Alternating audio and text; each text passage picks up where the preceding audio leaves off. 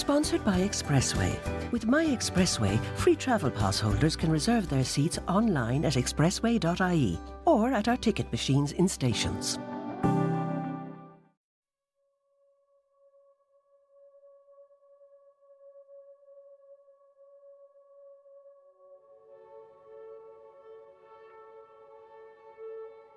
O stony grey soil of Monaghan, the laugh from my love you teived, you took the gay child of my passion, and gave me your clot conceived. You clogged the feet of my boyhood, and I believed that my stumble had the poise and stride of Apollo, and his voice my thick tongued mumble. You told me the plough was immortal. O green life conquering plough, the mandrill stained, your coulter blunted in the smoothly field of my brow. You sang on steaming dunghills a song of coward's brood. You perfumed my clothes with weasel itch. You fed me on swinish food. You flung a ditch on my vision of beauty, love, and truth. O stony grey soil of Monaghan, you burgled my bank of youth. Lost the long hours of pleasure, all the women that love young men.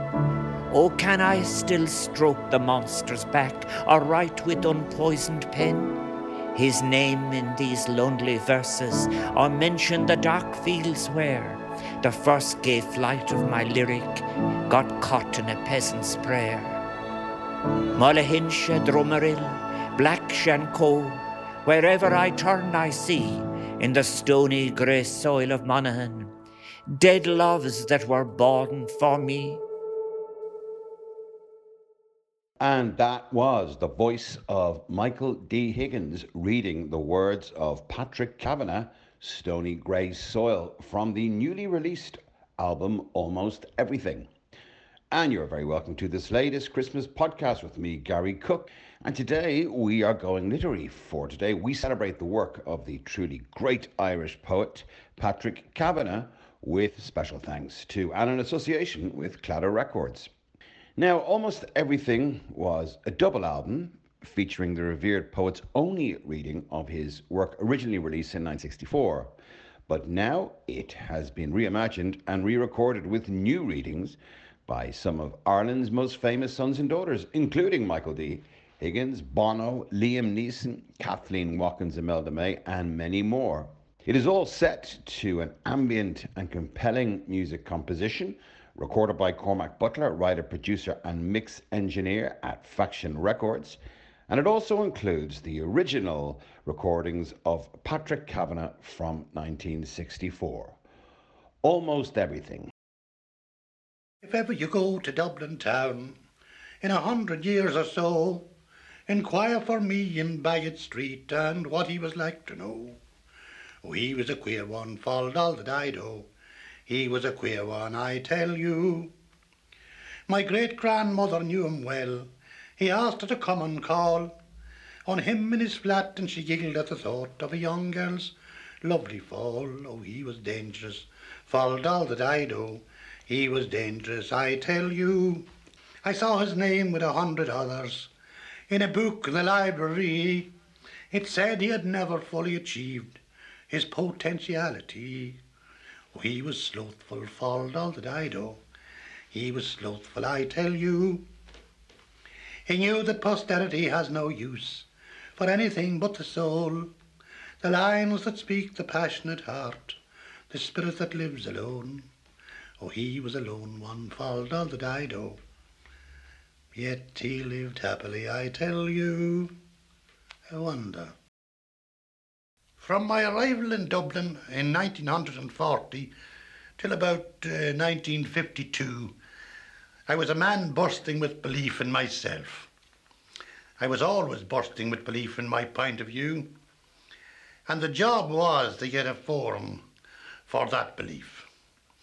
I was arrogant and satirical of fools, and didn't realise that such a man could not be safely employed dangerous to be safe with such a fanatic.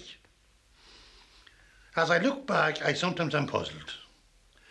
But apart from this kind of belief in oneself, there is also that curious belief that is part of the soul's energy. Neighbours of mine in the country used to wonder why anyone did anything for anything but self interest. A contented cow was their ideal. Now, why does a poet, uh, say a poet, start writing verses at 18 or 20 and continue till his death? We live in a sort of fog. We act blindly.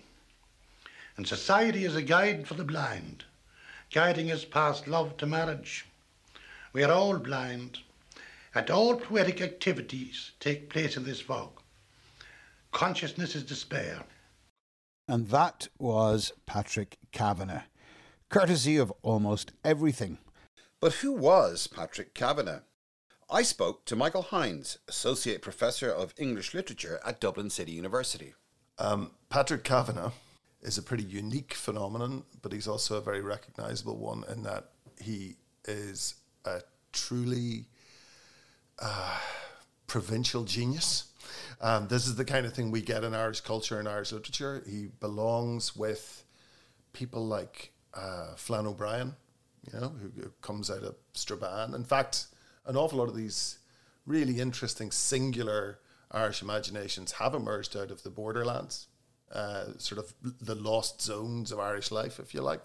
Kavanagh very, very much falls into that kind of, um, into that kind of I was going to say community, but that's not the right, not the right word because they're very, very kind of singular characters who came from these kind of remote places but needed to get out of them, and they knew that they needed to get out of them because of their wit, because of their intelligence. And actually, Kavanagh, his family was full of people like that.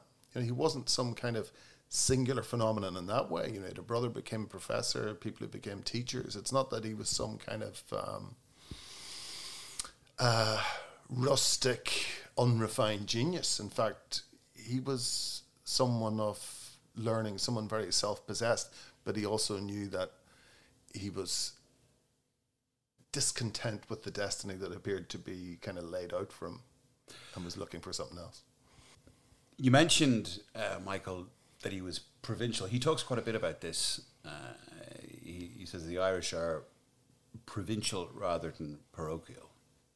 Yeah. Yeah. People talk an awful lot about this nowadays, about the kind of the local and the global. In many ways, what Kavanagh does is open up people's understanding of how those things are intermeshed and interlinked. In fact, he, he lays lays the ground for a poet like Seamus Heaney, for example, who's very much somebody that people come to first thinking of his relationship to his townland and working this particular zone of the earth. Kavanagh does that first. Uh, Kavanagh probably does it more comedically um, that he has a kind of due sense of irony about coming from a relatively small zone of the world, but he also is quite confident about the potential significance of that. So, famously, in a poem like Epic, he kind of sets his set of experiences from rural County Monaghan up against the experiences of uh, that are recounted in the great classics, you know, the great kind of, and also, so we get the Iliad cited, but we also get um, the great wars of uh, the great wars of the 20th century cited. But it's not to say that he says uh, this is more significant than that. He understands that it's all part of a kind of complex. He's got a very complicated worldview, more complicated than most people. Um, the danger with Kavanagh is that we would tend to oversimplify the, the hard truth of his complexity and say, oh, he's just a kind of, he's just a rural genius. So this idea was Kavanagh born or was he made? Was he just sort of delivered as a kind of almost supernatural phenomenon? Not at all. He's very much a product of his time, but he was hypersensitive to environment, um, both his local environment, but how that related to the rest of the world. Sponsored by Expressway. With My Expressway, free travel pass holders can reserve their seats online at expressway.ie or at our ticket machines in stations. Think you're not smart enough to own a smartphone? Well, think again and think Doro. Doro phones are designed specially with the older person in mind. They're easy to use with louder sound and larger text. Plus, numerous state of the art features that don't compromise on performance or quality. To learn more about the full range of high tech Doro phones, visit doro.ie. Doro phones. Make friends with innovation. Now, before we rejoin our Patrick Kavanagh journey, a few words about Claddagh Records. Claddagh Records is one of Ireland's oldest record labels and was set up in 1959 by Garech de Brún and Ivor Browne to promote the work of Irish writers, the spoken word, and traditional Irish musicians. Indeed, the Chieftains released their first album with Claddagh in 1964, and other Irish writers who have recorded with them include Samuel Beckett and Seamus Heaney, and it is said to contain the greatest trove of traditional Irish musicians and the spoken word in the state. We borrowed the loan of Kerr's big ass to go to Dundalk with butter. Brought him home the evening before the market, in exile that night in Mucker. We heeled up the cart before the door, we took the harness inside, the straw stuffed straddle, the broken breeching, with bits of bulwark wire tied. The winkers that had no choke band, the collar on the reins. In Ealing, Broadway, London town, I name their several names, until a world comes to life, mourning the silent bog, and the god of imagination walking in a mucker fog. That kind of juxtaposition of, of language is um, explored in Kerr's Ass, isn't it? And kind of the Irish with the English. He references a lot of uh, uh, English and Irish things in the same poem. So that's obviously quite deliberate. Yeah, and so it is this particular kind of facet of the, I guess, the poetic imagination that poetry is one of those places where you can actually be two or three places at once, or suggest the power of the mind to do that. And Kerr's Ass does that with particular, um, particular force because he takes you into the kind of drama of this particular situation in his past, and kind of through describing objects, material things of that scene really brings you into that world. And then he draws back from it and sort of lets you know that, well, this this kind of material kind of sense of that reality was something that came to him elsewhere, uh, transplanted, dislocated in London. So all of a sudden we have this kind of sense of the poem not only being about the realization of a particular scene, but how you came to that realization and how that realization was informed by being elsewhere that the, the need to remember Mucker, uh, Mucker Fog emerged out of being uh, dislocated in London. And, and, and I guess poetry is the thing that actually brings that together, right? He's particularly good at that.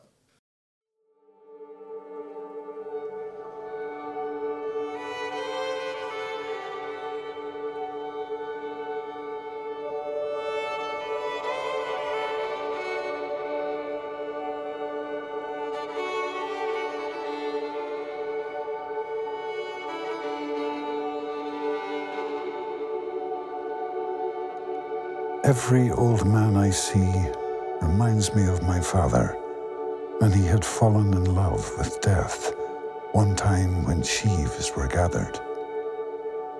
That man I saw on Gardner Street, stumbled on the curb, was one. He stared at me half eyed. I might have been his son. And I remember the musician faltering over his fiddle in Bayswater, London. He too set me the riddle. Every old man I see in October colored weather seems to say to me, I was once your father.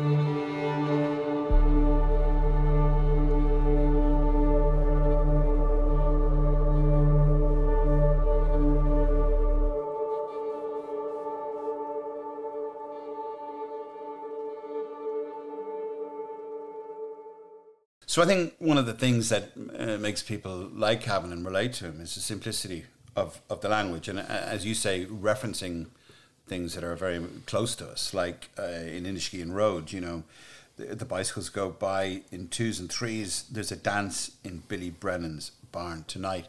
Like when I was in school, that's that's one of the few lines I remember from my leaving cert syllabus. well, see what he's like. Uh, what I often think he's a bit, a bit like. No, uh, is Mississippi bluesmen who write make use of toponyms all the time, will cite very specific places, have a sense of occasion, invite you into their peculiar geography, you know, and then quite often will reference the fact that there might be something on in a particular juke joint tonight or something like that. That becomes part of the occasion of the poem. There's something of that in Kavanagh, you know, that uh, localities when you write about a location, when you give that sort of precise sense of a place, in fact, for readers, they want that to be as precise as possible. You know, they actually want to be able to believe in it. And he understands that very, very well. And that's why I think the curiosity of it is, and of course, because most people's images of, of place are sharpened uh, by the duration that they carry them around with them. Like his his his formative places, his formative sort of sites are always there. Um, maybe Dublin landscapes are not quite as realised, not quite as sort of sharply uh, understood, but that Monaghan of uh, of Kavanagh's, my God, that's a that's a really credible world, you know. Which brings us to the poem "Whence That Line Is Taken" Inniskeen Road, uh, read now by Lisa McGee.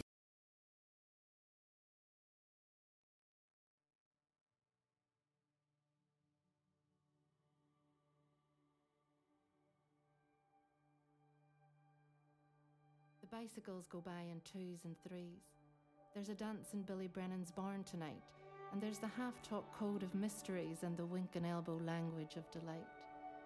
Half past eight, and there is not a spot upon a mile of road, no shadow thrown that might turn out a man or woman, not a footfall tapping secrecies of stone. I have what every poet hates, in spite of all the solemn talk of contemplation O Alexander Selkirk knew the plight of being king and government and nation. A road, a mile of kingdom. I am king of banks and stones and every blooming thing.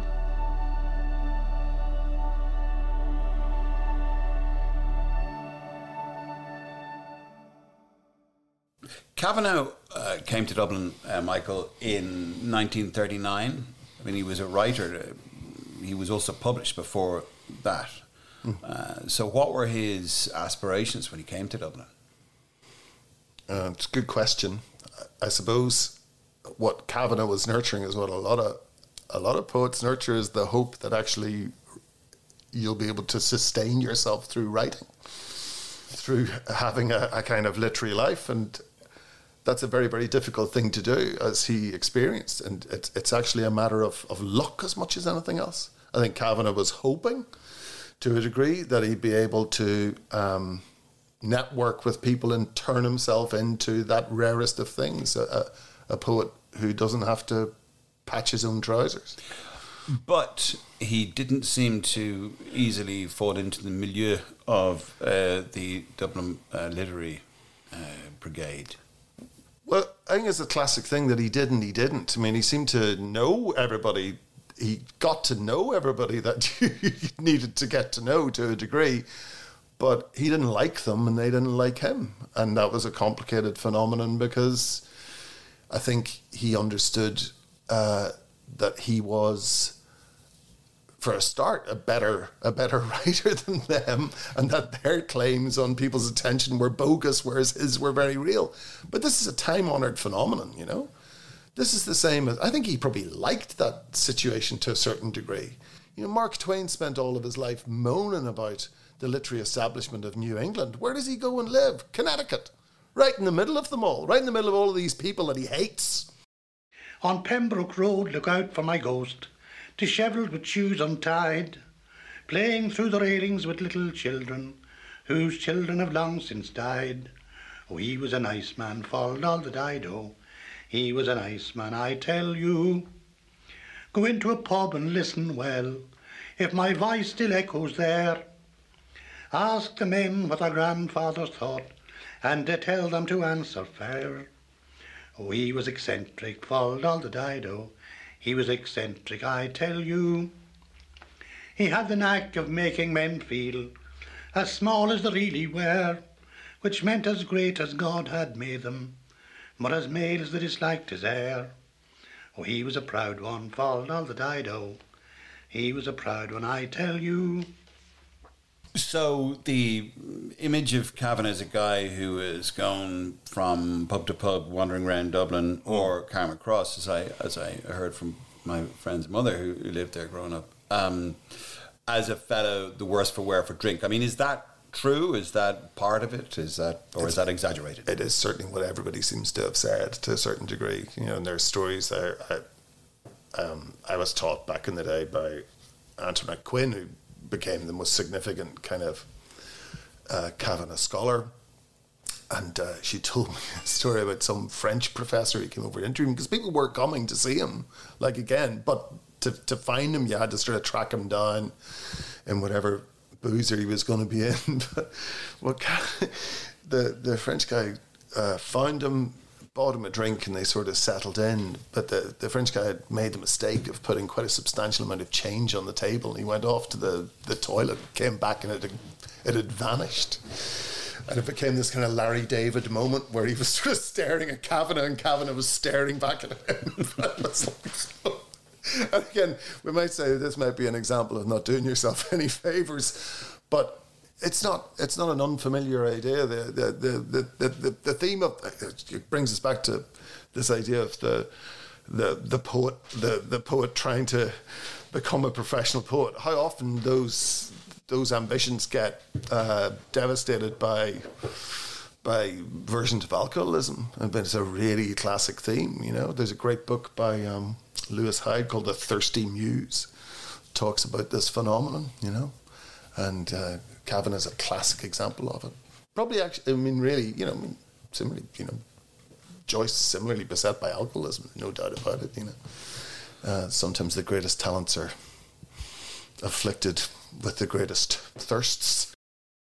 His most famous words probably are uh, two two words, actually, Raglan Road. Um, what is it about Raglan Road that seems to resonate so deeply with Irish people? Uh, yeah, see, the, one of the interesting things about it is that it doesn't seem particularly representative of so much of the rest of his writing. Not least because it's such a beautiful song and renders so beautifully as music. It tends to be framed romantically. People tend to think of it in those ways. Um, and that's not to say that that's wrong. I mean, it's it's it's it's. Uh, but the kind of complicating part of this the, the song or the lyric that I, I like is this sort of the references he makes that within it to kind of dark mysteries, if you like, to a kind of magic which I think is a really important thing in Kavanagh. That um, in that, as in so many of the kind of the lyrics where he's thinking about love, or actually, for one of a better word, sex, um, he is looking for these kind of deep pre-Christian structures almost of desire and almost ritual, a kind of magic. That and in this way, I would see him. There's there's a kind of a, a category that they talk about in anthropology. I don't know, you probably know it of the trickster. Quite often, the trickster takes the form of an animal in some mythologies, so it's coyote or something in some Native American culture. Or a number, number 10 in South American culture. Right. And the trickster is often associated with figures in literature like uh, Ulysses, but also with poets. And in particular, because po- tricksters are kind of, they join unfamiliar parts of the world together, but they also have an essentially kind of comic sense of what life or what fortune might hold for you. It's, that's Kavanagh.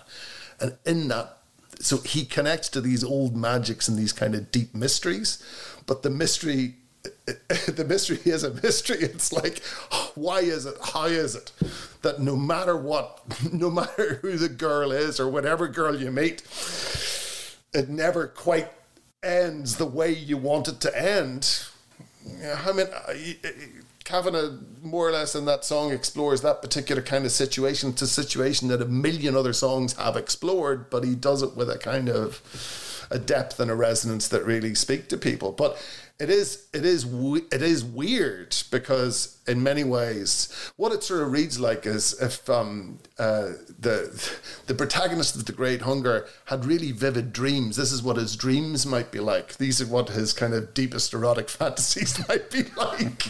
but even then, they would be thwarted. Even then, he would wake up.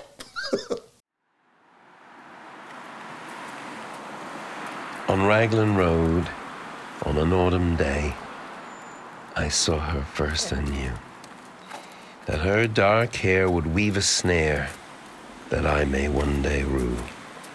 I saw the danger, yet I walked along the enchanted way.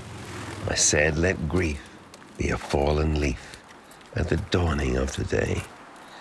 On Grafton Street, in November, we tripped lightly along the ledge of a deep ravine where can be seen the worst of passions pledged.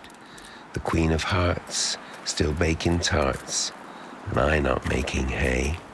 Well, I love too much by such and such is happiness thrown away.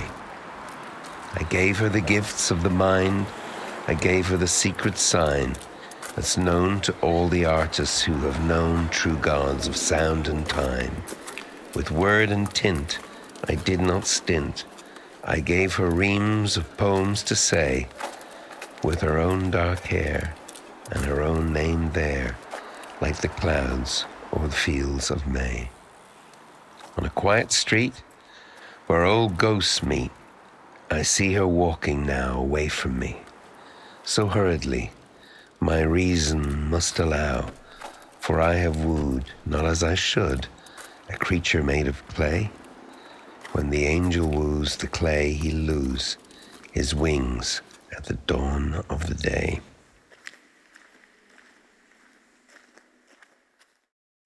Well, I hope you enjoyed that as much as I did. Uh, and if you did enjoy it, why don't you tune in uh, for part two of this Claddagh collection, uh, which will be out just after Christmas when we will be returning to celebrate the work of Patrick Kavanagh. Today's show was produced by Conor O'Hagan and presented by Gary Cook. Uh, special thanks to Claddagh Records and to our sponsors, Specsavers, Expressway, and Doro Phones. I'm Lisa from Specsavers, and we help the Hope Foundation provide eye care in Kolkata. Rintoul was found to have cataracts. The charity performed surgery, which gave him his vision back. He regained confidence and returned to work. Find out how we're changing people's lives for the better at specsavers.ie.